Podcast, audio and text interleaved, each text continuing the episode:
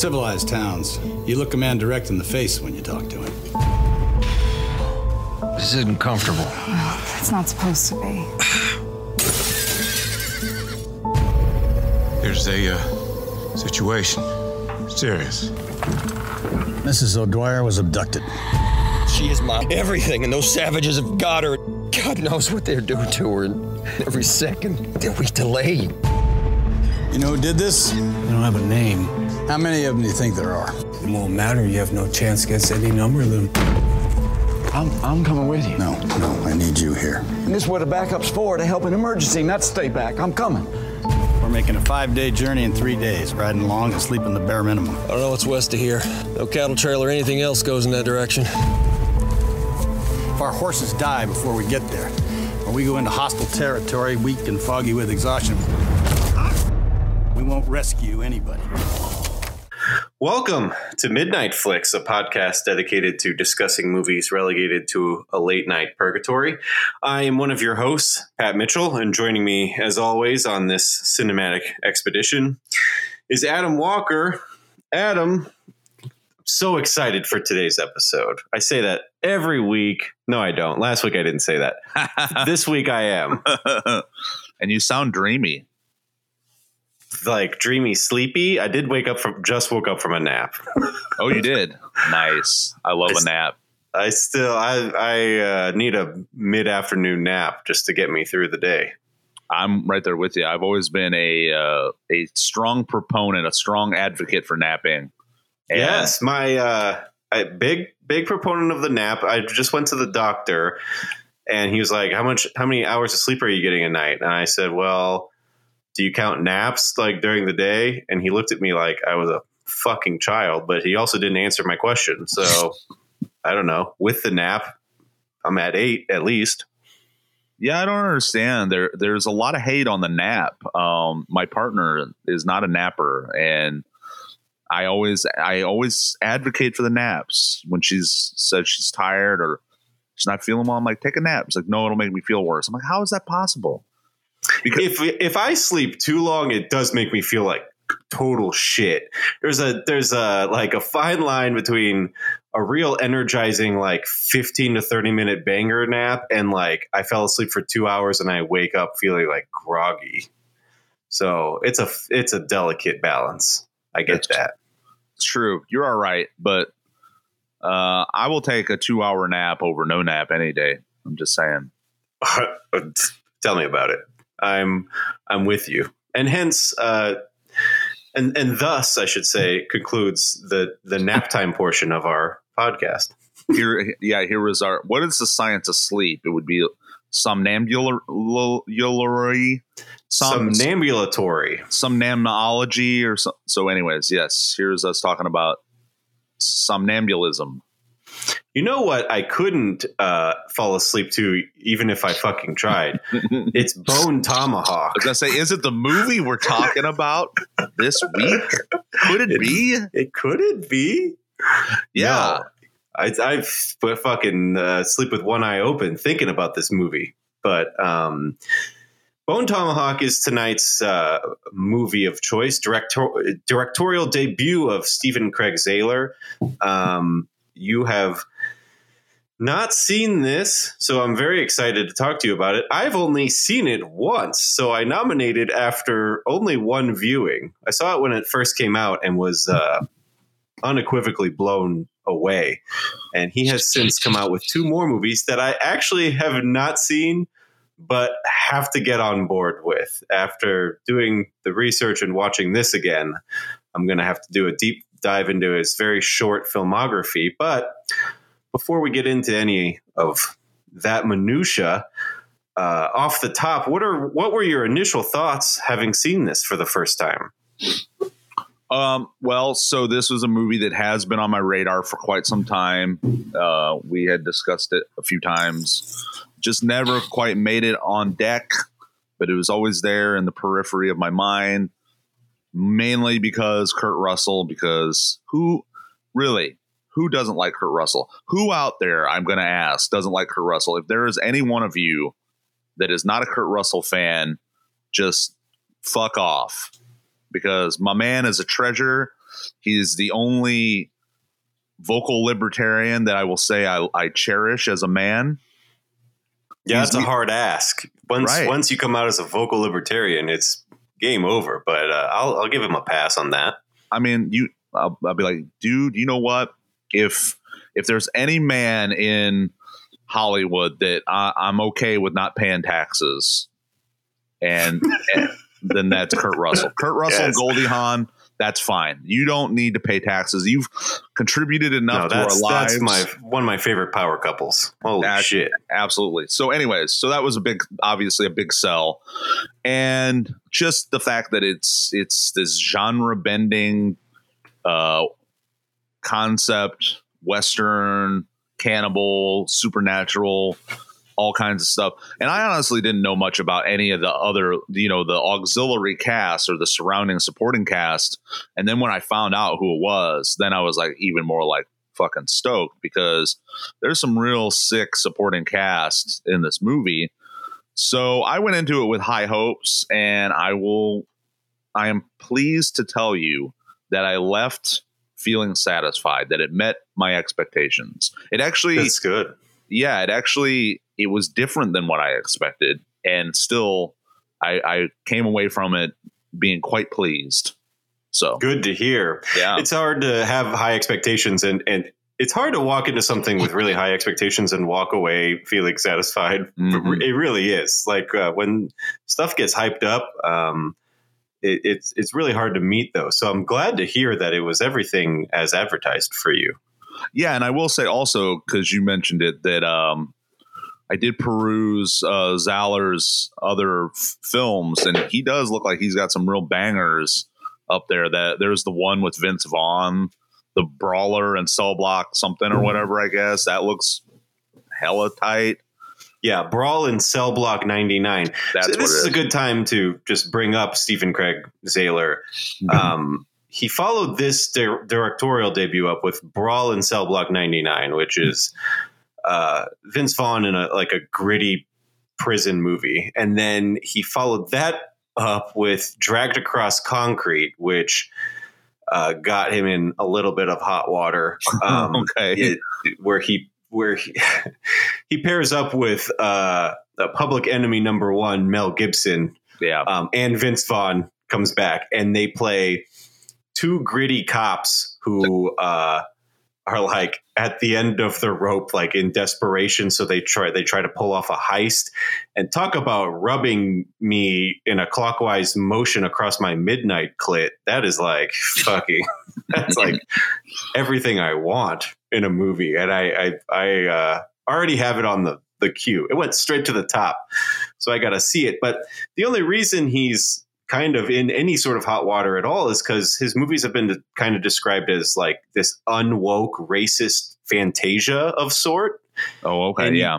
Get a little bit of that in Bone Tomahawk. hmm Um, I, I haven't not having not seen the other two movies. I can't really speak to where people are coming from with that. But he's notoriously a guy who d- doesn't give a fuck and is like really unapologetic about his movie making, and that oftentimes can rub me the wrong way. Like the I don't give a the IDGAF guy, Yeah. but in this in this happenstance, he's just like these are the fucking movies that I want to make, and he fetishizes violence. It seems to be like a real big uh, uh, movie making trope for him. Mhm. Um, and as part of such, I think people get rubbed the wrong way seeing maybe you know minorities portrayed in a in a in a certain light or having them be the express purpose of all the violence. I don't know, but he's he's very much a wild card director and very early on in his career. Yeah, that was definitely a thought I had while watching this movie that we're talking about is it certainly doesn't do any um it doesn't do any favors to uh putting indigenous people in a place that is favorable uh in comparison to white colonizers. So, yes, it's definitely it's utilizing old school movie tropes. Um, very much so. He's very he's in like the he's on the fringe of current movie makers. His shit does not get a wide release. Um, he's not very concerned with numbers. He's he's very akin to like a Sam Peckinpah. Like he makes his he kind of is just like grinding in this in this uh, uh, counterculture that like and and doing things his own way and in in his own stated kind of uh, explicit depiction of action and violence kind of colliding together. mhm. Um, and obviously, Sam Peckinpah, when he's when his career was at its peak in like the '60s and '70s, that was more of a an acceptable form of filmmaking, especially with grindhouse cinema being at its height and and all that. But he he's very akin to like that that mode of filmmaker. Yeah. Yeah, for sure. I could see that. So, yeah, without viewing it through any sort of critical lens that is currently, you know, in vogue as far as how to view artists and creators. If you if you view it from this from the standpoint, which we do, obviously, of the the art unto itself, the movie unto itself, it's a good film. So Yes, and I having seen it a second time, I was no less impressed the second time as I was the first. I thought maybe I was going to go into it and be like, "Yeah, that was not, it wasn't as good as I I remember it being," but uh, it's a ripper and still holds. So I was pleasantly surprised by all that. But Yeah. Um, so shall we get into uh, more of the minutia then? please minutia way. Quick plot description. Uh, again, I got lazy and just pulled it from Wikipedia, but it's a succinct enough description. The film is about a small town sheriff, uh, played by Kurt Russell, who leads a posse into a desolate region to rescue two people who were abducted by a cannibalistic indigenous clan, and uh, all fucking hell breaks loose from there. Um, in terms of money made, uh, uh, reviews, that sort of thing, it had a 1.8 million dollar uh, budget. Um, and in terms of international box office gross, I looked up the numbers, and we, it's sitting right around 475,000. So about half of its budget it made back. But again, his this idea of him not being very concerned about getting this thing out into onto as many screens as possible. The domestic DVD and Blu-ray sales were well over 4 million. So Okay. it almost like made all its money back all from word of mouth and and people kind of consuming it differently than they would in theaters. This it just did not have a wide enough release. So 475,000 sounds pathetic, but for the fact that this was probably only on a couple screens in LA and New York, then it's not as bad thinking of it that way. Yeah, I was wondering about that. I thought that that I was seeing the wrong numbers or there was a typo because I was I saw those numbers and in my mind I thought, wow, this was definitely a flop. But um, yeah, now that you bring up on the back end, it made all that uh, money back and and then some. Then that that makes sense. So Yeah, it was a workaround to be successful. to yeah, and least. that's that's smart. Good on It it. is. Yeah, he Oh. bet on himself, really. Mhm.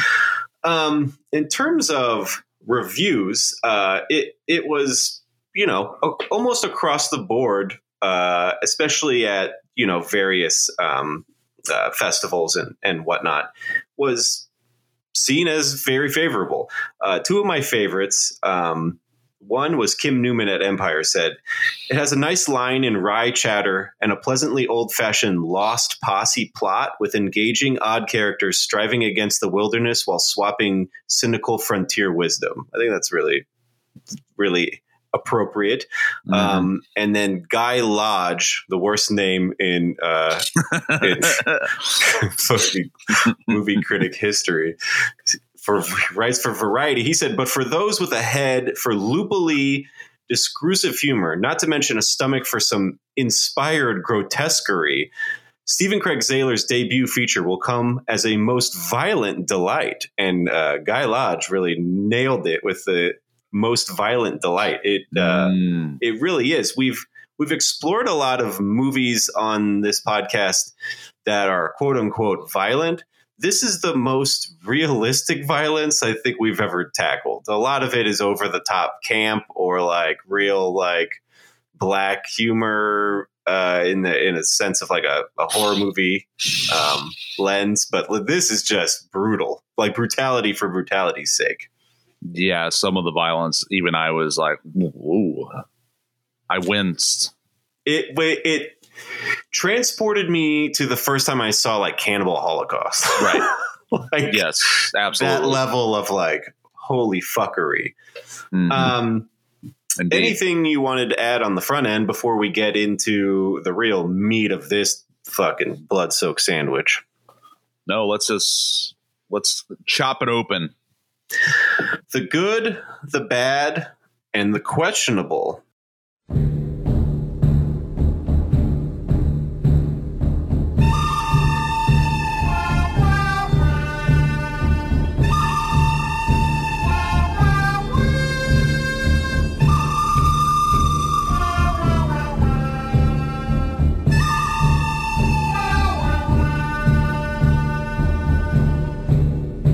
To lead off the good, I'm just gonna go ahead and say the third act of this movie just rips. Basically, from the point where Kurt Russell and, and the rest of who's remaining in the posse get to uh, the caves, from then on, you're on a, a real trip. Yeah, And up to that point, this movie is uh, very plot, like plotting and uh, it- it- dialogue driven. yeah, very dialogue driven, and um, but every everything has a point. Everything it make like is integral to the story. But up until that final third, you get little little bits and gristle of of of violence and the nature of the film. But the the th- last third of this film, the third act, is in like some hyperdrive of of violence that is on another level. It and it perfectly mashes mishmashes like western violence with like horror elements in, a really pleasing way for Mhm. freaks like us. Yeah, for sure. Um, I think for a lot of people, this may, if they want to get the most out of this movie, it's going to be a real test of their patience. So I liken this movie in, in that way to The Hateful Eight, which I don't know how much you like it, but I, I really, really like The Hateful Eight. I saw it in the theaters and I went with a group of people, and almost everybody I went with fucking hated it. And I loved it because one of the reasons why I like Tarantino, and I will say that this guy definitely has some Tarantino elements to what he's doing, especially with this movie, you know, because obviously it's the only one I've seen, where there is a real emphasis on dialogue and f- focusing on the dialogue and the character development that springs forth from those interactions. So to me, that's why I really like this movie, and it kept me engaged the whole time, all the way up to the because it's a long movie. It's a two-hour movie.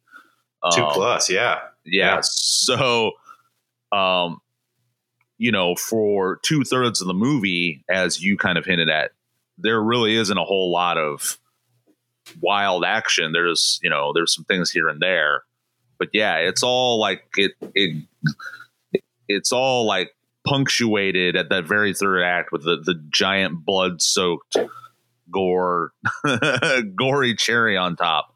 It's building to that moment. Yeah. The whole movie is. and and and I feel like Hateful Eight was like that, where it was just a lot of dialogue right up to the very end, and then there's all this shit just hits the fan, and it's And yeah, payoff. and Hateful Eight fucking rules. Just to go on record, I loved Hateful Eight, and I love that this is like a weird Kurt Russell in his uh like Grizzly Adams batshit beard phase of his career. Like it's Mhm. just like him in this and him in Hateful Eight, like which were filmed and released within like a year or two of each other. So he Yeah. just kept this gnarly fucking beard. Which there's a picture of him and Goldie Hawn at like some, some award ceremony, and he has like the he has like the bone tomahawk beard, and I just I can't even imagine like that man is walking around fucking Hollywood, going in to get like a boba tea somewhere, like looking like fucking nutball. I love it. Yeah, and I that's a good comparison. What I like a lot about Hateful Eight is I just love a really good who's done it, uh, who done it. Like Yeah. uh, Hateful Eight's like Clue meets Bone Tomahawk. yeah, or Absolutely. something. Like it's a really violent Clue. Um, yeah. yeah. I love I love that movie, but for sure Uh, that's a good comparison. Well, and what I want to say about this movie is, again, like with Tarantino, it deftly intertwines humor in with everything else. It's a funny movie. It's got like just really funny moments. It does, and I don't know uh, to make a comparison to another movie. Have you ever seen Ravenous? This is like Yes. uh, a more 21st century Ravenous. Like it, Absolutely. Ravenous is more funny. Like it, Yeah. Ravenous tries to play more as a black comedy, whereas this is uh, more a lot more serious. Um, The the comedy elements are are underplayed for the sake of the violence, but Ravenous, uh, I feel like this pulls uh, a page from that. Um, although he doesn't list it as one of his influences for this movie, but I found it hilarious that David Arquette is in both of those movies. right. Yeah. That was part of the, you know, some of the research I did on it. I was like, oh, yeah, David Arquette is in two cannibal movies. Um, Cannibal Western horror hybrids.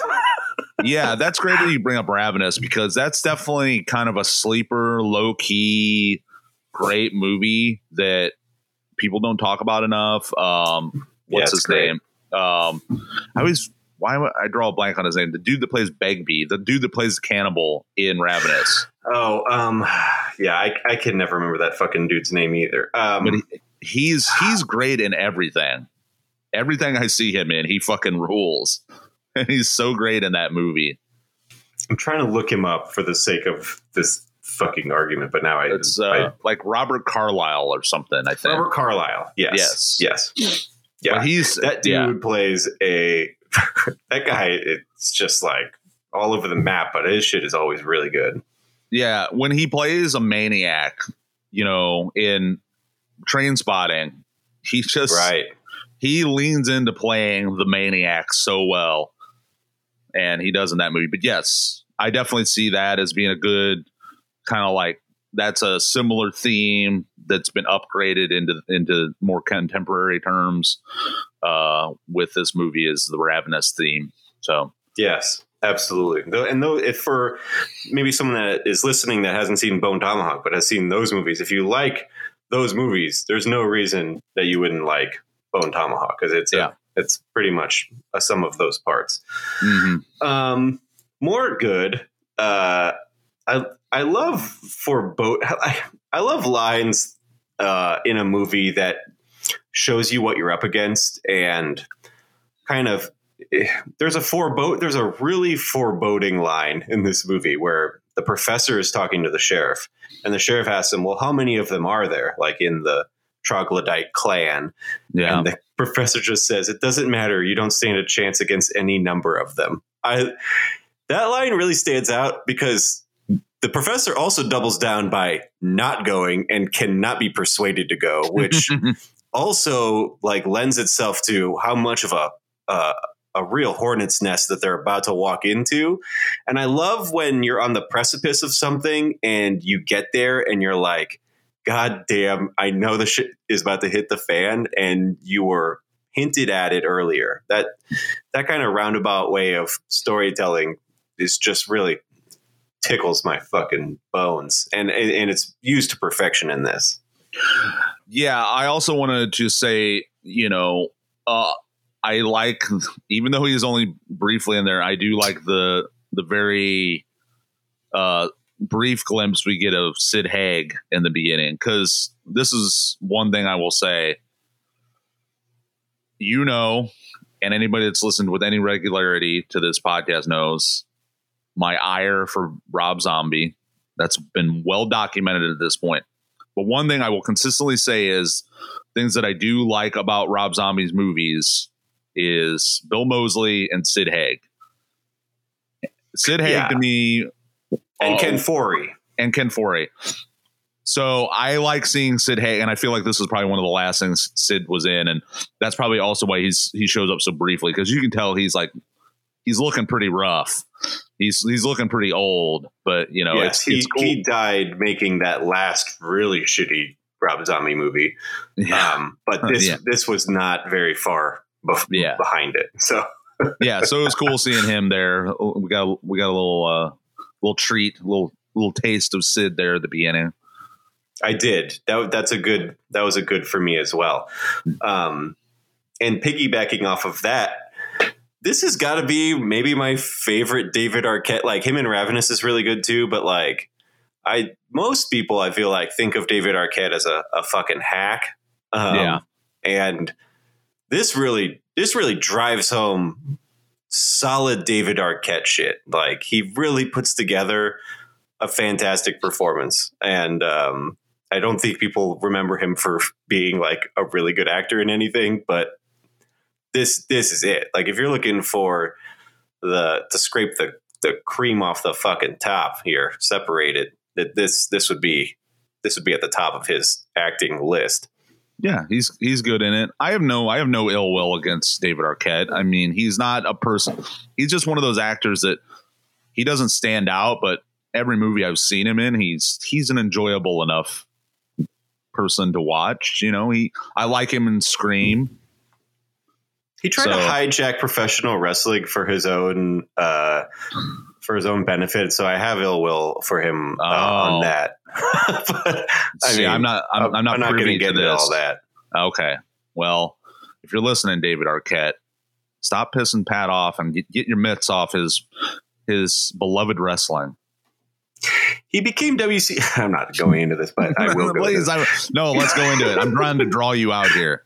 One of the last vestiges of WCW, one of the last real dumb fucking ideas that they had, uh, well, when they were just throwing shit at the wall and seeing what would stick, was putting the fucking heavyweight championship on David Arquette and having him defend it. And it was like What? the death, one of the death nails of WCW. Yes. what? Yeah, that's ridiculous. That is Yeah. absolutely ridiculous. I didn't know that. Yeah, he was very. He's a huge. He's a huge fucking wrestling guy. And actually, there's a 2020 uh, Amer- a, a, a documentary about. Um, it's called "You Cannot Kill David Arquette," um, and it's about his attempted to return into wrestling. And apparently, it is phenomenal. I have not seen it, but I I will track it down and and I will see it because this is. I feel bad for like pinning that on him because that's his like one of his favorite things in the world is is professional wrestling, and I think he's lambasted because of it. yeah. Well, let me ask you this because honestly, I don't know. Is he in any way built? No, he's no, it's, he's a terrible wrestler. I was going to say he doesn't strike. He doesn't have the physique, as far as I can tell, to be. no, he, uh, you know, it's one of those things where if he wasn't like famous, he wouldn't have gotten these shots that he did. Yeah. And like, if you would see him in a performance center, he would not stand out whatsoever. Like, he's still very clunky. I've not seen that documentary, and I've not seen his quote unquote return to wrestling. But Mhm. um, yeah, he he's very his. You could tell it's an unrefined set of skills that are it, that just need some polishing, eh, and as well as a lot more athletic ability. Yeah. Okay. Well, fair enough. See, that's why I wanted you to talk about this because this, you know, you know, I also like wrestling, but I'm not. Eh, I'm not in it as much as you are. So I, I, I get it vicariously. The more info through you. So But so yeah, yeah, I guess what I'm trying to say is it's nice to like David Arquette for something. there, there you go. Um, more good. There's something intrinsically terrifying about an enemy that has no spoken language, has no name. Yeah. Uh, it's like this primal fear, fear of the unknown, that sort of thing. That when they set up the tro- the quote unquote troglodytes, um, it's it's really terrifying. It, it speak it goes back to like a real Darwinian situation. Like we've evolved into this Dorito eating reality TV show stuffing fucking Mountain Dew chugging white pride race that we have fucking become Right. and uh, you it's hard to even believe that it ever stemmed from any sort of resourceful individual. so when you see somebody with that is just pure carnage and pure resourcefulness and and it's like this clan who is they don't even have fucking language. They are only out to ensure their own like survivalhood. It's Yeah. terrifying. It really is. Yeah, well, and just in general, these tr- tribes people are terrifying looking. Their their chieftain with his crazy skull mask, uh, that shit is sick. And Great and just, work on the on the yeah the on the visuals on them. yeah, the costume work is fantastic in this. They all look terrifying. The bone tomahawk itself as a weapon is terrifying. Yes. Um, because it's just yeah, it's so obviously primitive and and brutal and effective. Um, also, I wasn't really sure. So you know they they whistle, they do the whistle call. Is that yeah. I couldn't tell like is that just something that they that they uh I guess they evolved to have or is that an apparatus that they installed in their throat that he removes? So I lovingly have it in my good as just I call it the throat harmonica. Yeah. it is. So I just said the throat harmonica shit is a real inventive piece of storytelling.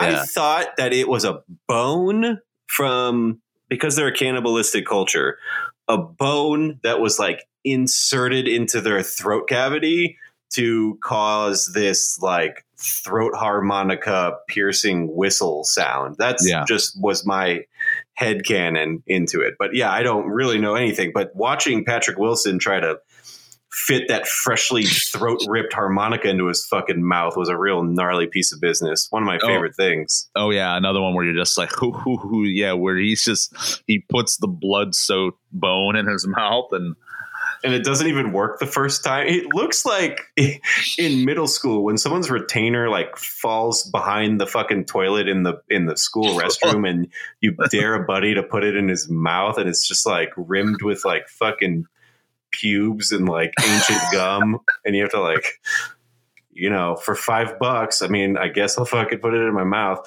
That's what he Which looks is- like. which is something that I would have done at that time. Oh yeah, I I used to do all sorts of terrible shit for money in, Yeah, in same. middle school and high school. But yeah, I loved watching him.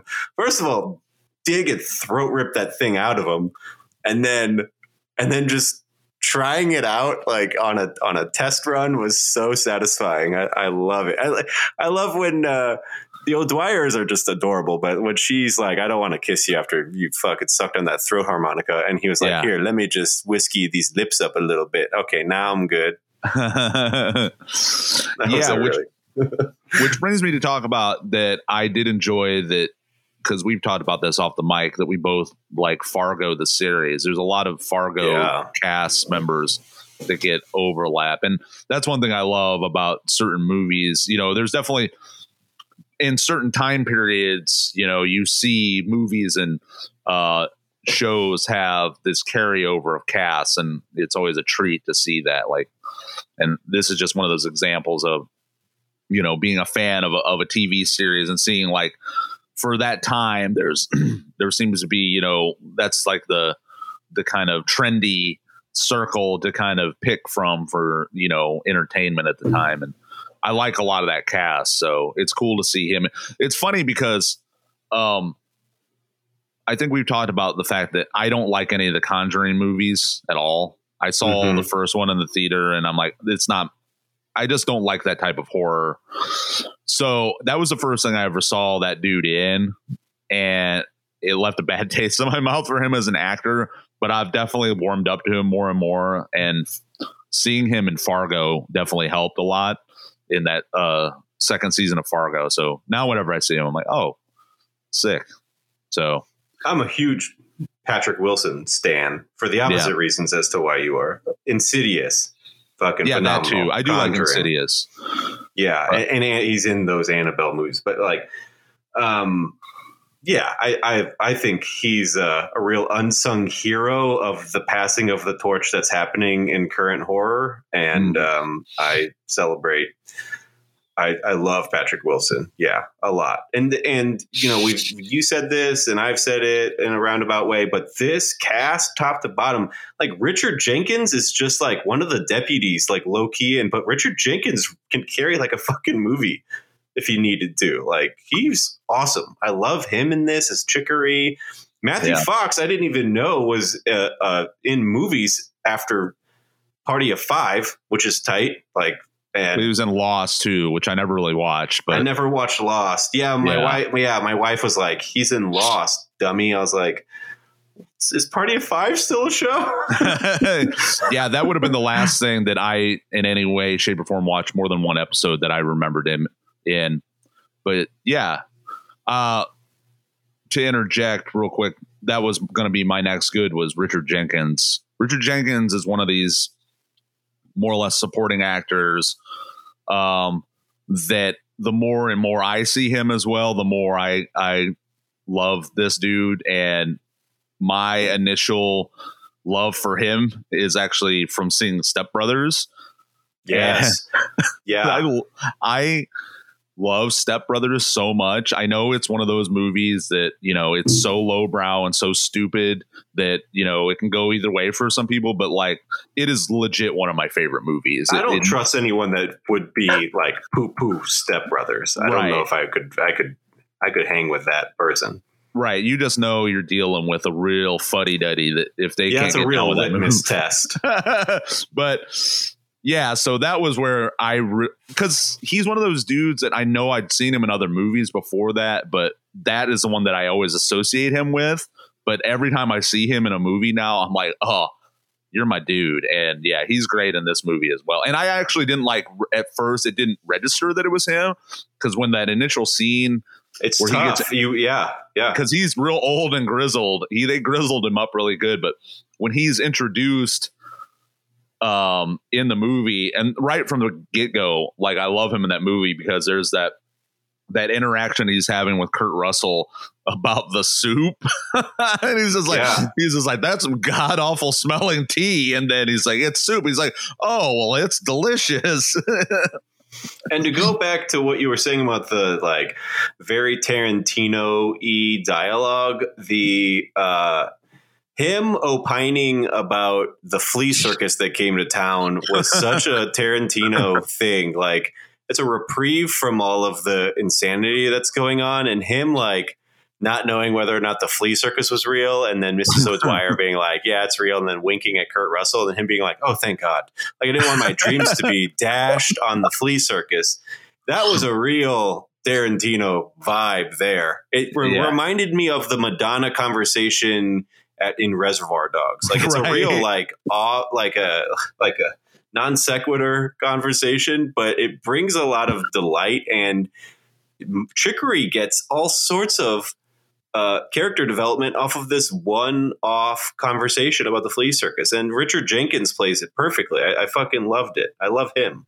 Yeah, and I love the fact that he is one of the survivors of Yes, yeah, of the of the uh the search party because you just kind of expect he's like the oldest and most enfeebled of the group that something bad was going Mhm. to happen but it turns it on its head where oh he actually makes it out alive which is even better. He'll he'll be seeing flea circuses until he's in the fucking grave. But Yeah, yeah, Until, until he goes tits up, all the flea circuses are. tits up, flea circus until you go tits up. Yeah, he's he's phenomenal. I think my Mhm. Richard Jenkins cherry was broken with Six Feet Under. I think that was probably the very first thing, Okay. and I love Six Feet Under. I saw him in that. But yeah, Step Brothers. Um, He's in uh, Cabin in the Woods. Cabin in the Woods, Burn After Reading, which is low key one of the funniest Coen Brothers movies. I, I, people, I don't know for whatever reason, don't like Burn After Reading as much, but Mhm. his character in Burn After Reading is is phenomenal. Yeah, and Cabin in the Woods, and Yeah. In Shape of Water. Yeah, he's in about Shape, of Water. That's, yeah, that's right. Yeah. You're right. He he's great in Shape of Water too. I forgot he plays the uh, the in the closet uh, illustrator right. that just Yeah. keeps eat, going and eating the key lime pie that he That he hates. 'cause he's fucking a- hates. That's brilliant. yeah, it's so good.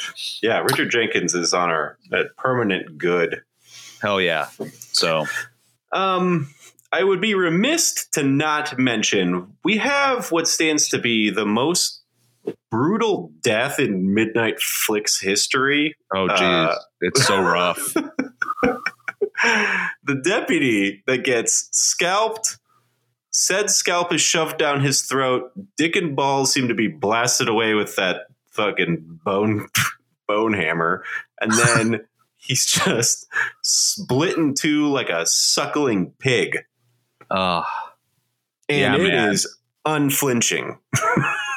yeah, it's it's it's real rough to watch. And again, if there is any, yeah, it, when you're hearing it from people like us that are diehard, watch you know the sh- the most gory, gross shit, and we're telling you this is pretty rough to watch. It's rough to watch, man.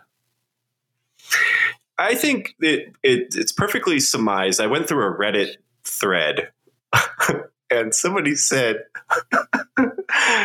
they said, "God damn, there's some violence in this movie." And this is coming from someone who watched their cousin die. That's all he said. yeah, Like he's seen his cousin die, I guess, and maybe it was gnarly, or he's seen dead bodies before. I guess is what he's insinuating, and he was like, "Whoa." That's some real ass shit. It really is. I think that segues into the other good that I have. There's really great bone crunching sound effects that's Yeah. coupled with like really gritty practical visual effects. And it just is a really good, sa- gory sandwich. Like it, it, it's when people get rocked on the noggin in this, it, it sounds like Endgame. Like it's done, Yeah. done so. It's fucking great. yeah. The visual effect, just so overall, like the sound design, visual effects, the score is really good.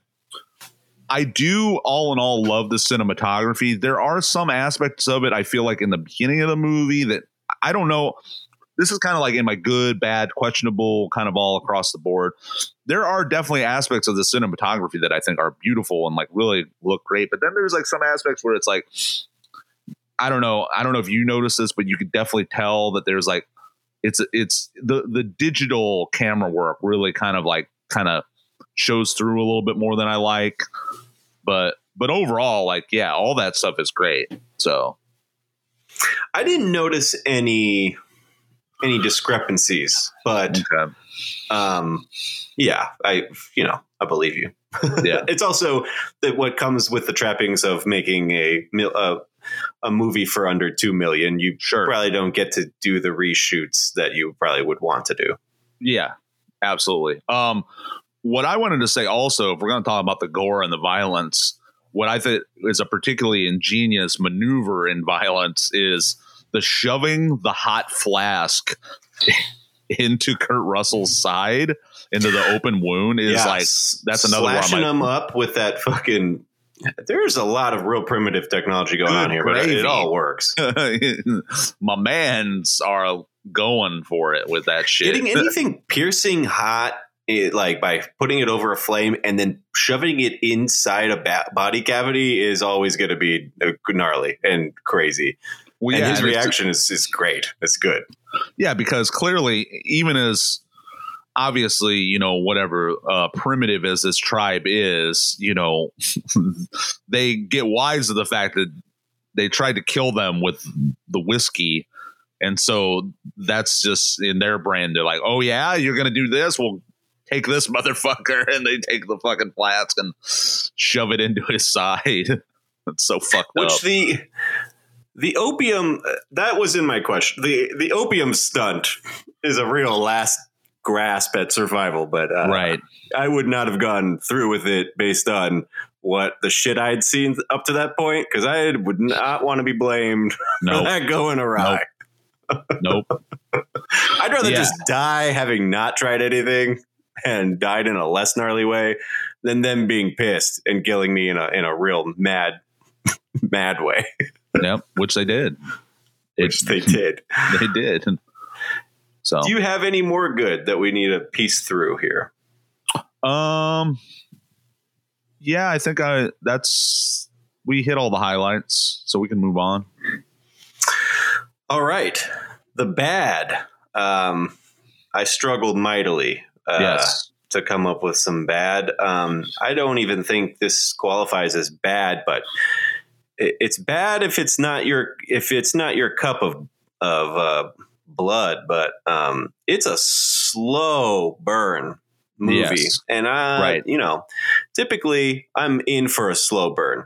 Um, but this one particularly is very plotting and and like I said, uh, very purposeful though in Yeah. in the way the plot kind of unravels. But yeah, for two plus hours, um, you're really going to have to earn uh, the coup de grace at the end. Yeah, absolutely. That was going to be my main one if there is a bad, but I feel like in general, this is a discussion I have with my partner. You know, I don't know if you've noticed this, but more and more as time goes on, movies just get longer. And, you know, I'm sure there's some explanation for this that I don't know, but it, it- is definitely, it seems to be the continuing trend with big theater releases or whatever mid-level theater releases that movies just seem to be getting more and more uh epic or just take more of your time. And i don't know but that's this is one of those examples where i do like the whole movie and i have no qualms with it being long but there is you know there's times where you can say does it really need to be this long you know And having you know, and looking at it, I don't know what I would necessarily get rid of either. So I mean, I don't know. But There's nothing that stands out as like we could have probably done away with this angle and and shortened it. I like the ride, like yeah you know, listen, if I'm willing to sit through the Deer Hunter once every five years, uh, because that thing, talk about, I mean, we're not on the level of the Deer Hunter here. I mean, you don't have to sit through uh, a a one and a half hour wedding sequence before you get to the the fucking DD Mao. Uh, the Deer Hunter is like four hours. It's you know, it's a two, it's a little over two, a tick over two hours. Bone Tomahawk is, and you got to earn it. Um, so you know, for some like my wife who gets sleepy very easily, uh, Yeah. she saw very little of this. yeah so it's it's not it's not a sticking bad you know it's just one of those things it's a, a cautionary you know a, a tribute to the movie that if you're not if if you are a sleepy person uh, or you don't have the attention span that is required then maybe this movie may not be for you so you know True. Yeah. um, yeah, my other only other bad bad that I touched upon, and you said you didn't really notice it, but again, it does seem like at some part because there is the utilization of the handheld technique um, with the cinematography, and some of it early on just seems like it is very digital.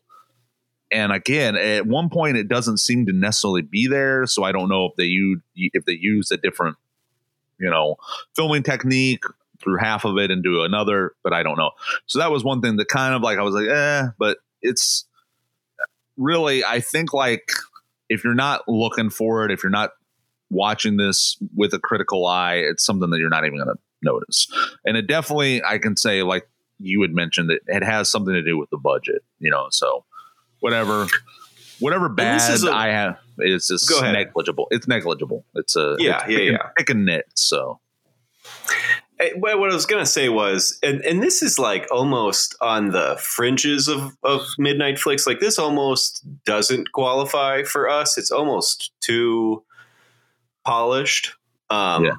In a very similar like manhunt. Not since Manhunter have we done like a a real tour de force that's so polished and and there's a lack of grit and there's a lack of bad that really defines the kind of movies that we that we do on here but Yeah. it makes up for it there in the in the final act i feel like that that like drives home the nomination for being on the podcast Yeah, for sure. So I really can't think of anything else besides those. The only other thing I said is it's hard to kind of mishmash genres successfully. Like it really is. But if this were like a mixed drink, it would be like a four to one Western to horror ratio. And perhaps I would have liked a more like one to one uh, horror to Western ratio. Um, that's not a bad, but uh, you know, maybe Yeah. that would have been even more ridiculous. I don't know. Right. Questionable. Um, what questions do you have? One that I had was the choice by the search party to let uh sorry, what's Patrick Wilson's uh, name in the the O O O'Reilly? It's not o, he's O'Dwyer. O'Dwyer. They're the O'Dwyers. His The name is O'Dwyers. Arthur. Arthur O'Dwyer. Thank you for reminding me. Mhm. the choice to let O'Dwyer lag because I understand, you know, he's got a lame leg and so he's kind of holding up the party. But to me, that seemed not a very wise technique. You don't leave the the you don't let the lame part of your party lag behind to be uh you know attacked by predators. So I feel like that was a real, you know, you know, I, I understand at, at one point they kind of had to because he completely fucked his leg and like they had to reset it and leave him there. So it was they were gambling on he'd be okay.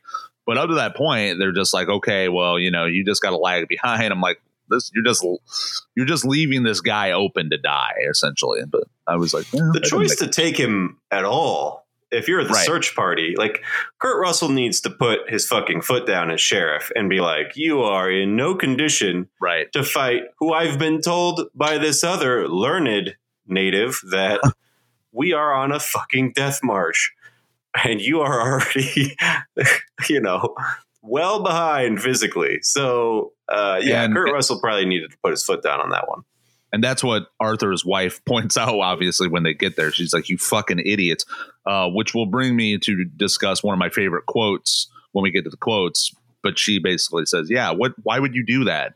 What is wrong with you?" once again the, the woman is the wise one. is the yeah the sensible fucking one in these real macho affairs yeah yeah Which that reminds me also in the good, I did like because I didn't even think about it when you mentioned it. The uh, the anthropologist or the doctor, uh, the professor yeah the professor. I love that dude in general. Uh, in in in Fargo as well. The character he plays in Fargo is great too. yes, pheno- phenomenal performance in Fargo, and that's actually one of my other questionable. Is the professor could have u- just used more screen time? I love that actor. I love his character specifically in this. His purpose was used to like move the story along and to kind of give some more like much needed world building to the troglodyte Right. clan.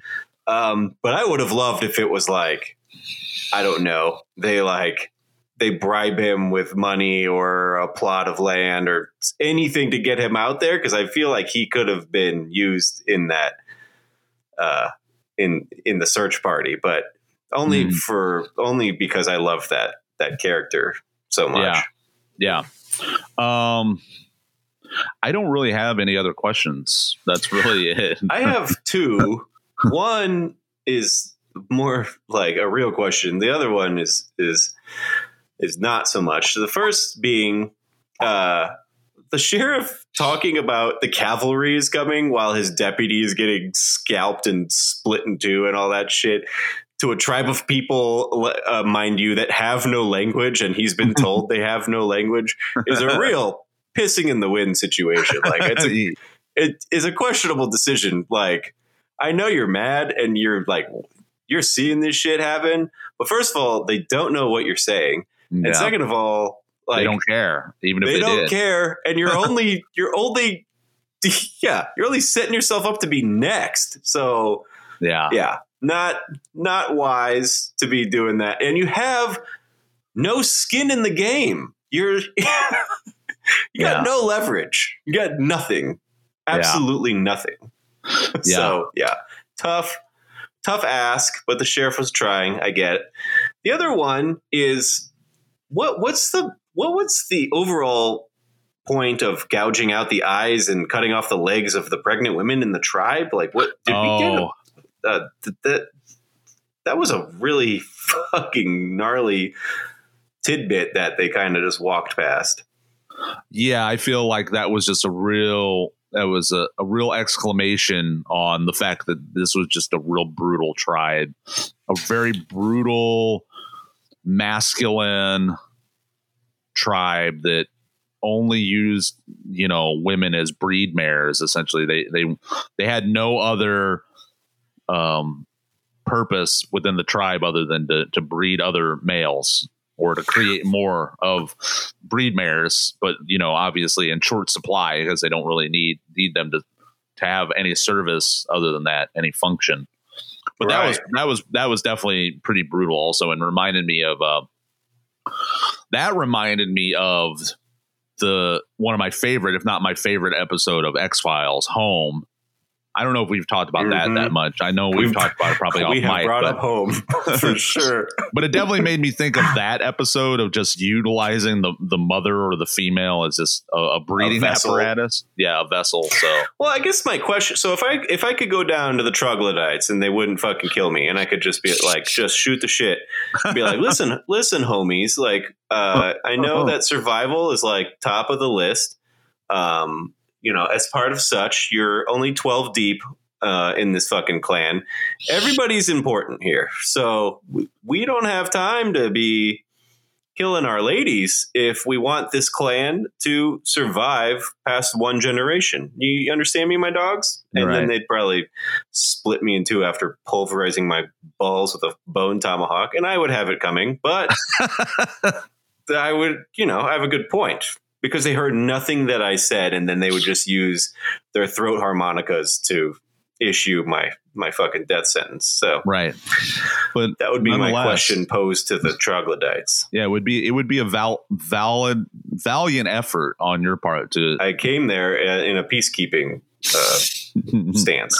to to uh, white mansplain Yeah, I the tried uh, to white mansplain to the troglodytes. Uh, listen, yo why yeah why y'all be uh messing up your ladies like this come on are, do you have no sense of survival here, or Yeah. like just predilection for passing this tribe on yeah and continuing to eat people? I mean, come on. yeah Okay, uh, that is done. Let's move into quotes. Baby.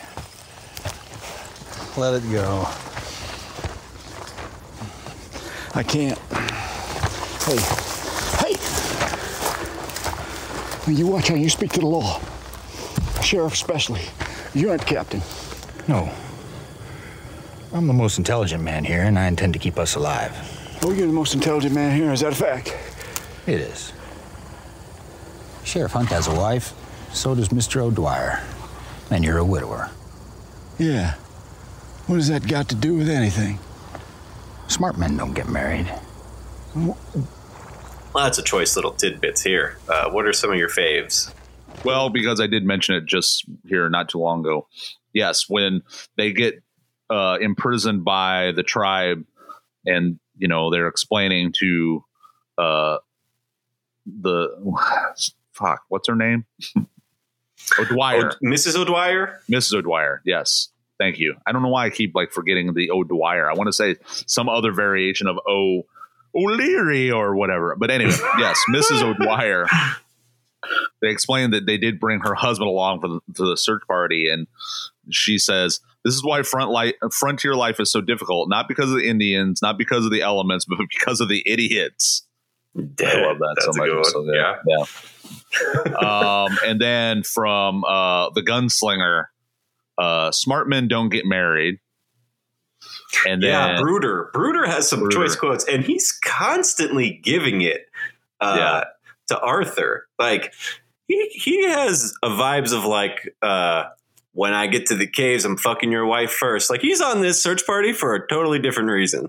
he's like, oh, Yeah. we're we're out to go fuck Mrs. O'Dwyer.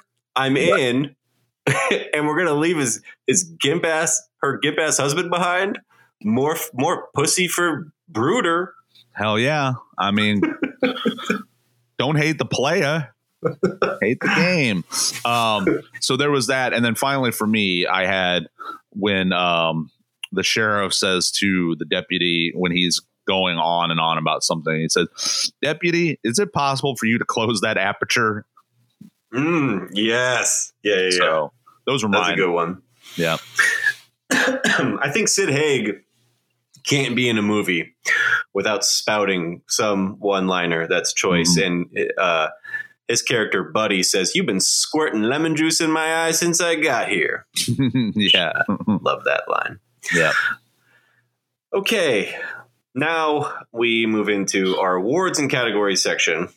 Officially, now that we got the quotes out of the way. Best scene, worst scene. Uh, what is the best scene in this movie? Oh, well, I don't know. Um, so this is in my good. I don't know if it's necessarily the best scene, but I did have it in my good, so I did want to mention it. I do really like the whole scene where they're left with the choice of what to do with O'Dwyer after he fractures his leg again, and uh, the deputy has to reset his leg there in the desert, and they're making that decision as to what ultimately, like you know, you know, what is the strategy? Because they're thinking about removing his leg, and he says, "Nope, absolutely not. Do not remove. This is my decision. Just reset it." Pump me full of opium. Let me leave me out here, and then hopefully, you know, we'll figure it out from there. So, That's a really good. I love a meeting of the minds when shit hits the fan. It's like, all right, let's regroup and uh, figure this thing out. because Well- the the horses get stolen, his gets he has to put his down, uh, and then they have to start traveling at night and sleeping during the day to avoid these like what I don't even. There's not real backstory there, but there's like a vagabond tribe of like maybe Mexican bandito types Yeah. that are like just roaming around. So I, I love that they didn't even see those cir- circumstances and that there had to be like a tough decision made. Yeah, and also just the premise, and I think about this often. It's it's one of those weird, random kind of thoughts that recur in my mind where I think about God, how brutal it would have had to have been before more modern medicine and and and modern ways of rehabilitating and, and surgery had occurred like just the fucking agony and pain and torture of dealing with any sort of you know injury or whatnot that you'd had to deal with at those times and i just when i see stuff like that i just i'm always like ugh god that had to you just had to bite down on a fucking piece of fucking Leather. wood or, or leather and just fucking take it it's like god yeah, the uh, frontier medicine is like one of my favorite things to do at any Civil War site or museum is just look at like the hospital tent because it's a real fucking carn like house of horrors carnage going on. Like it was like their solution for everything was amputation. It was like, oh, you got you got like a splinter. Well, let's just take the whole fucking arm off. I don't know how to deal with this. And and their the doctors were only there because they their actual day jobs were like meat cutters and like butchers and and shit. And they were like, well, I know how to like saw through like a the half of a pig. I, I you know I can I can uh-huh. surely take off a, a man's leg. Yeah, and it also right and yeah, just here, have, breathe some ether, and then let me fucking take. Here's this a piece of leather. Here's your you. complimentary leather, and uh, let's get going, buddy. but what it does for me is it puts into perspective that really all this wasn't that long ago. If you look at the the especially human civilization and and any sort of development of you know nation states and cities and things like that the the the advent of what would be considered more sensible you know surgery and things like that hadn't occurred until fairly recently. And it also makes me think about you know i even think that current methods of surgery is pretty brutal. Like the idea of like going under the knife because i never have for anything is like i mean pretty like I, I, I don't like it. And it just makes me think about if we do somehow develop linear, linearly as is kind of like this expectation with western capitalist sort of progress is will there be a time where there's just like do we have just nanobots that will go in and like repair your your inner organs and you know you won't feel a thing you know it just makes me think about stuff like that. Will, will, will there be a time 100 years from now where we look back on you know current methods of surgery and we're like ah gross like they actually had to cut you open? What the fuck? You know? That's true. That's so, true. anyways yeah. So that's my uh that's my long roundabout way of saying best scene. Yay. Best I just said Deputy Nick getting fucking completely eviscerated. I thought yes. that was that's always the standout for me. Right. Um, that would be my other. I other really choice. try hard to come up with something for every category. I don't have a worst scene. I just I couldn't even be creative. I don't know. I just don't have anything here that stands out as being worse than the others. Um yeah, I don't know. I don't know myself. I can't really think of one either. Um I guess maybe seeing the uh, the, the O'Dwyer's f- fucking, but like that that lady's pretty hot. So, but I just like any any sort of like worst. Yeah, yeah. Let's throw that yeah, in the worst. I, I don't know, just like you know, just their attempt at you know fucking with him with his gimp leg, and, and I think Arthur says something to the effect of "Let's do this the right way," which is just straight missionary. Missionary, right? yeah. So there you I go. Like, yeah. Okay. We've good good talk. That's in the worst scene for sure. Worst scene is the is the the old timey just missionary man on top fucking scene. He's laid back, getting getting fucking rocked, and he's got titties in his face, and he's like, "Stop, stop, stop, stop, stop! I want to be in agonizing pain, so we could do this the right way. You lay mm-hmm. back." And let me let me give you all of my Patrick Wilson, and then his fucking leg is like hurting the whole time. Get the fuck out of here. That's not gonna that's not gonna jive with me. Right. Well, and it's also just, in, you know, of course, this movie for a myriad reasons is not in any way, shape, or form trying to show its wokeness, you know, but you know, it just it falls in line with that whole de- that idea of you know, well, fucking just amounts to the the man spurting his dick in you. You know, there's well, no especially there's no yeah, eight, yeah, 18, 1800s, yeah. yeah, for sure. So there you go, there you go. We're seeing.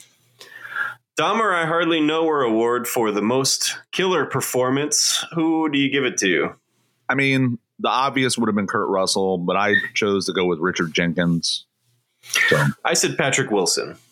I really go. love what he's doing in this, and yeah. uh, and I want to give him like almost like a roundabout award for just being in all my favorite horror movies in the 21st century. So hell yeah, there you go. It's like a lifetime achievement slash Dahmer award. My man. Um, the Michael Rooker award goes to the most evil fucker in the movie.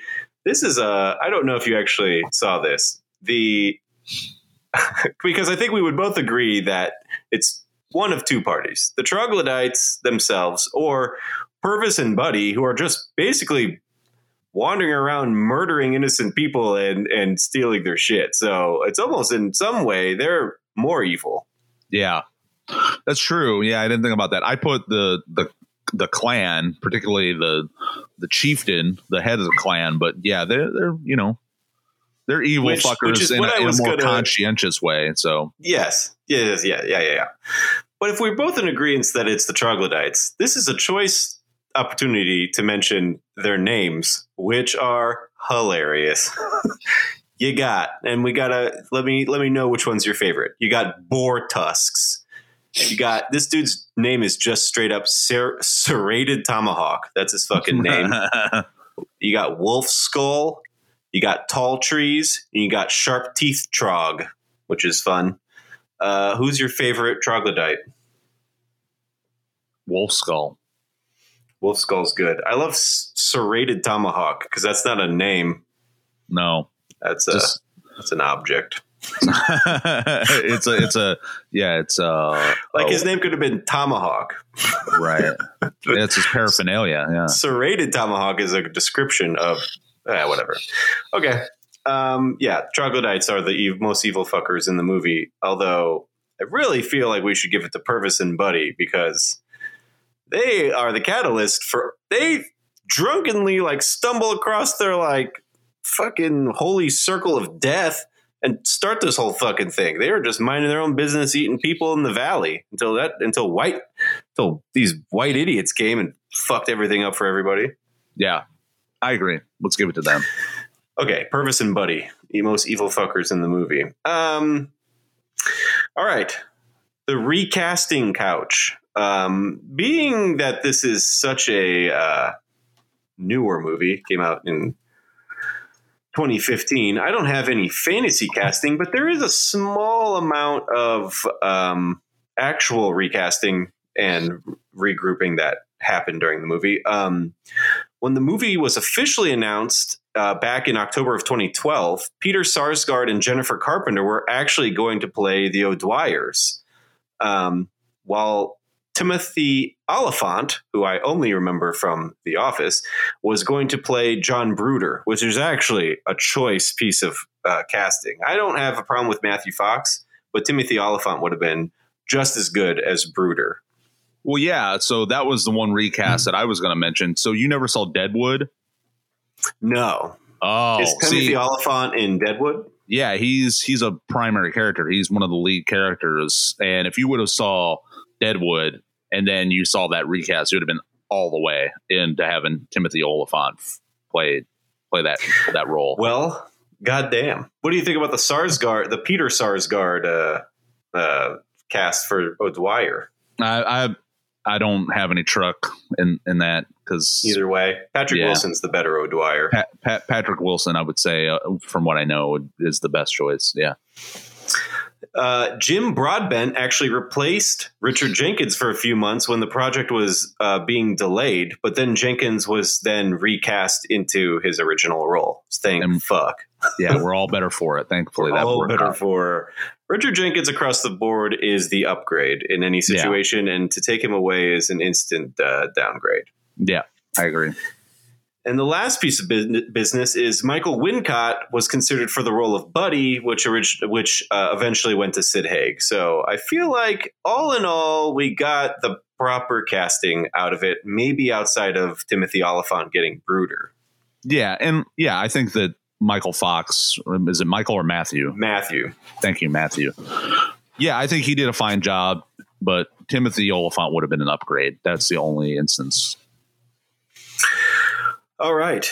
Um, do we want to round this out, close this up, put a flaming hot flask into our ca- body cavities with the wiki wormhole? Let's do it. I'm ready. Body count. I saw a very descriptive body count list. It wasn't a video set to Lamb of God um, Oh, this time. God. It Well, was that's- a. That's unfortunate. You had to sit through that. I decided to stop going to YouTube for these body count lists. Um, it set the movie at 20, which is about what I would have thought if I were to guess a number.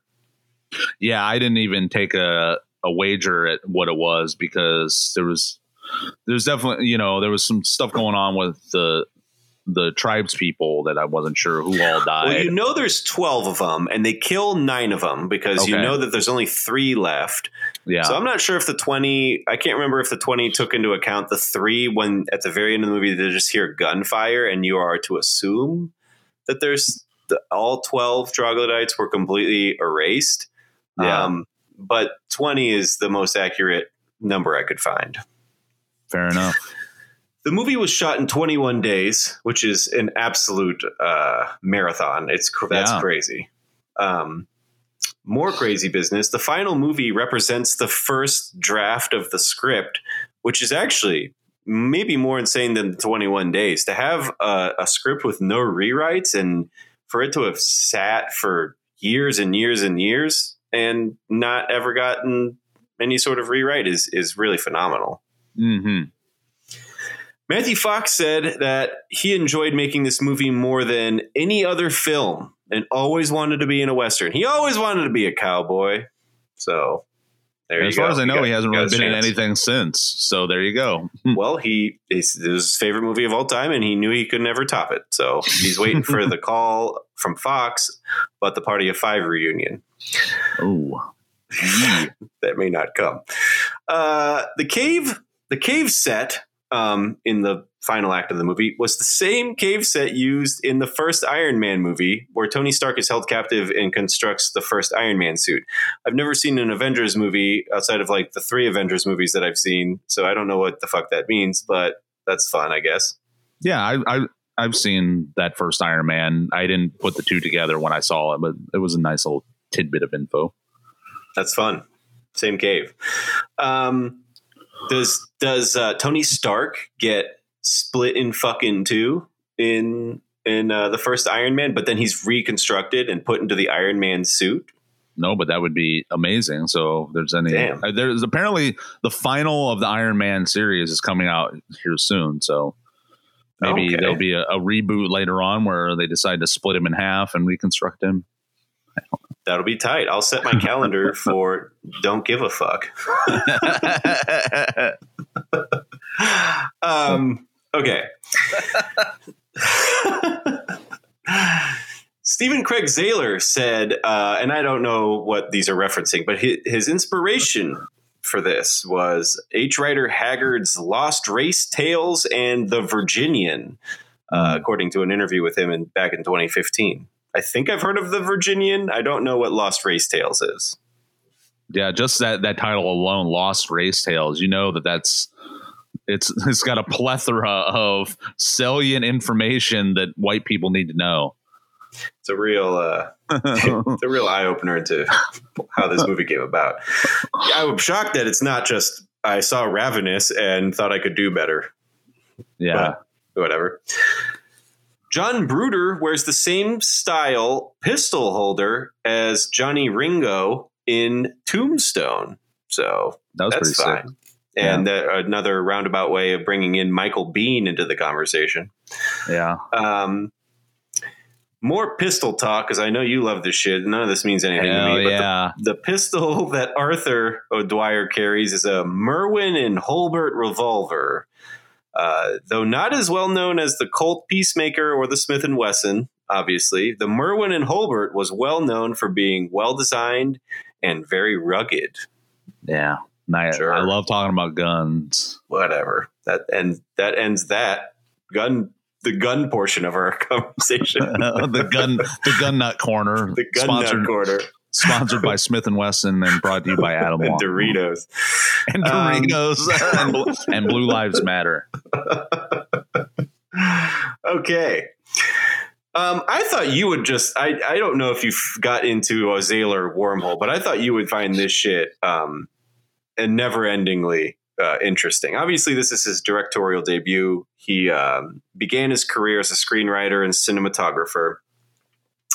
Um, but even to go further back than that, he was a drummer, lyricist, and singer under the stage name Czar and collaborated with Jeff Herriott to write and perform songs as the heavy metal group Realm Builder. Are you a Realm Builder fan? This is all news to me, and it all sounds like shit that I would absolutely hate.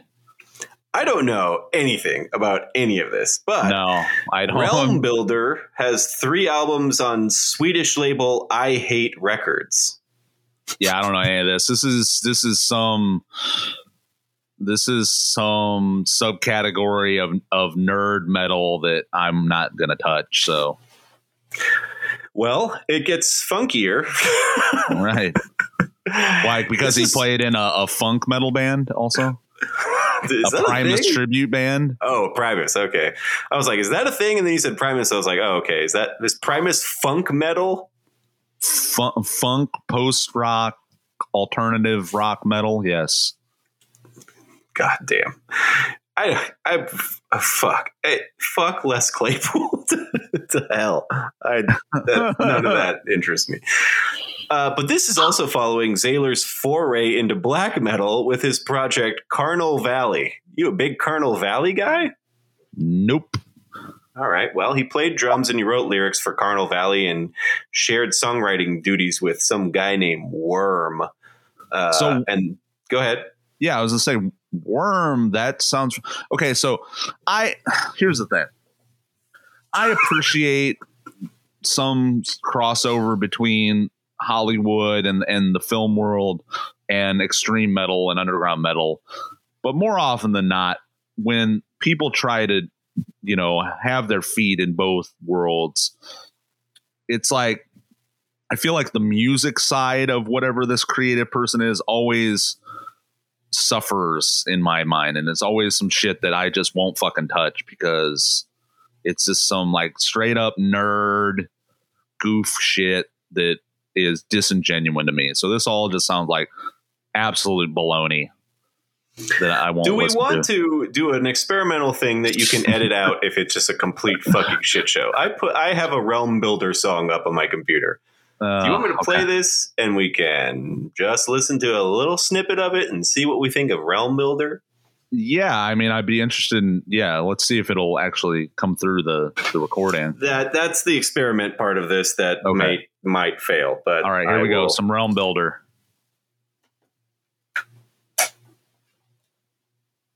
Hold on, sorry.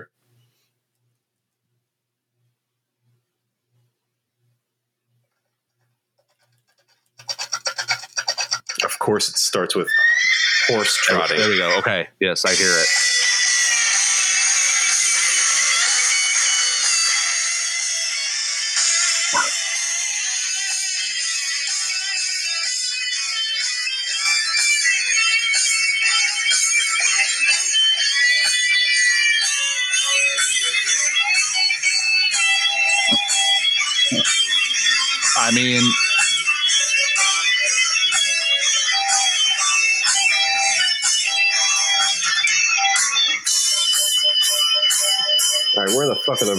Let me fast forward here.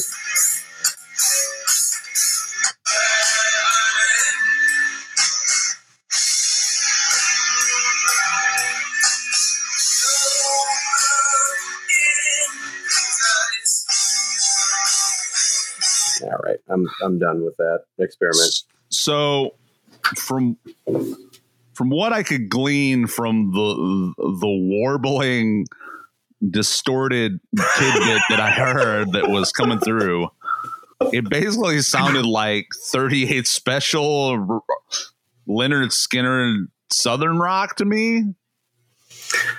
When I fast forwarded to fi- try to find some vocals, it went into a, a real shitty place. I don't know. Uh, yeah. I could maybe be into it uh, from the first like 10 seconds, but then it went nowhere good. Okay. Well, It sounded like- Realm Builder. what I what I what I so there is a a term that I saw somebody use on the internet um that font of wisdom and, and cleverness that some of you may have heard of that I had never heard of before but was very uh aptly described for certain kinds of bands and I will say that it sounded like to me that it was door guy metal doorman metal and as somebody who has worked in many capacities as a security guard and a doorman, but does not like what would be this particular subgenre, I do know what that person meant by doorman metal. It's bearded, IPA swilling, fucking hubba hubba, bubba riffs.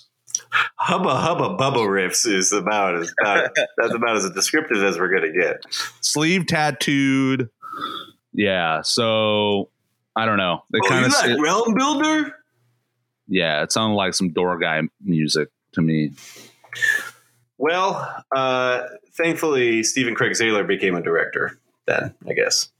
I mean, that's the thing, you know. I I I ain't hating on the man for trying his hand at, at a few different things, and maybe I'll I'll check out his black metal thing. But I, I guarantee with utmost certainty that I will fucking hate it. So I would imagine so. I, Yeah. I have very little faith in it. But Well, his that- his movies, my man. There you go. Good yeah, job. you figured that out. yeah. Okay. If that sounded like total ass, just uh, delete this entire segment. Okay. we'll see if That's the end of the wiki wormhole. We went out on a on a uh, gonna- realm builder, a queef of a realm builder. queef queef builder. Queef. We built up, unlike the movie itself, we really built up to a shitty end here. A flatulent, act, flatulent when- builder. Yeah. Yeah, Flatulent Builder, the new podcast from Adam and Pat. Um. Okay, so let's just rate this and move on. Uh, when Oh. is this? Go ahead. I was going to say, reminder to any of us that will be listening to the hardware episode, which will be dropping here in a couple days. This is my bad because I was the captain of that helm. I forgot to assign a iconography to the rating. Well, as of hardware. now, as of our discussion, when people hear it, it will it'll already be out there, baby. yeah. So sorry about that. So let's make sure that we get the iconography all set with this one you were and a then rate sleepy it. boy last week, so I was. It so was for last week's episode, we didn't do the iconography. Mhm. uh, which is a good. And I, I honestly think we've been really dropping the ball because I don't think we've done the midnight clock thing in a couple episodes. yeah, that's true. We all, well, Do we want Yeah, to get rid of that? Does anyone No. even understand what that means? nobody tells us anything It's except for like three people and that text me once in a while. do those three people understand? I don't know. Let's so, just let's do this right. All right, four out of uh, out of five. Sorry, I was doing an Ebert scale. Out of five bone tomahawks. I don't Bone know what else. What the no, fuck else that's, would we do? That's exactly what I was going to say. The bone tomahawks. But yeah, I gave it four. Four out of five bone tomahawks. Mhm. No, no, no. Let's do out of f- out of five throat harmonicas. Okay. Four out of five. it's still okay. It's still four out of five. Uh, yeah, four. I gave it four out of five throat harmonicas. And then on the midnight flicks clock, where does this land? I mean, it's hard telling because yeah, for the I would say it's got to be after midnight because those violent scenes are fucking brutal, and there is some there's some fucking in it. So I'd say it's like a one o'clock. For the O'Dwyer titties and the scalping and whatnot, and the and the just getting split in two. Yeah. Yeah, I'd say one on the on the clock. Um, I think that's no. I watched it a little bit before that, but yeah, I watched it relatively late. I've been up later lately because I haven't been working a day job. But That's Yeah. exactly when I watched it. It was probably right around one. So that's perfect. there we go. What's on the next episode then? Well, so let's have a discussion here because I, uh, obviously this will all get edited out. Because I actually don't. There's a few choices. There's one that I'm specifically kind of honing in on, but I wanted to have a discussion with you. I guess maybe uh, what? Are, hey, what are you in the mood for? What are you in the mood for for watching next? What's what's kind of what's gonna you know really set in your cinematic palette mental palette Um, I'm not really sure. Maybe uh, we just did something obviously super modern. we've Um, we've definitely we i feel this current programming has been the most diverse thus far it's because of our because I had to choose a western, so I think it the the genre idea was a good was a good idea. okay so this is this is what i'm thinking because haven't done a horror movie in a while, just like a straight up horror movie. Yeah, That's- I, I really don't care. that's true so we've stuck mostly to more current-ish movies. You know the ear the earliest one we've had is the hitcher. So i feel like we need to go back in the wayback machine. And this is another kind of comedy i guess. I don't know how to describe this. So this is this is where my mind is laying right now on my list as far as what we should watch. I choose for our next episode to talk about pink flamingos Oh, okay. John Waters, Pink Flamingos. Absolutely. Yeah. Gonzo, wacky, shock, comedy. We have have not you? done any John Waters. Oh, would John be Waters. A real uh, embrace to uh, to get some divine on the programming. Um, I that's fucking great. Okay, there we go. Next episode, Pink Flamingos. We're gonna we're gonna prepare eating lots of dog poop in the meantime. Fuck Looking- yeah! I might just mm. watch the whole trash trilogy. I fucking they're all they're all great. Yeah. So there we go. Next time, Pink Flamingos. Fuck yeah! Fuck yeah! Fuck yeah. This has been another deep dive into midnight movie madness. Big thanks to Charlotte Blythe for providing our intro music. Our outro music is brought to you by Gag. If you're a band looking to submit a song or a listener looking to submit a question, feel free to shoot us an email at midnightflix, spelled F L I X, pod at gmail.com or hit us up on Instagram at midnightflixpod. For Adam Walker, I'm Pat Mitchell. See you next week.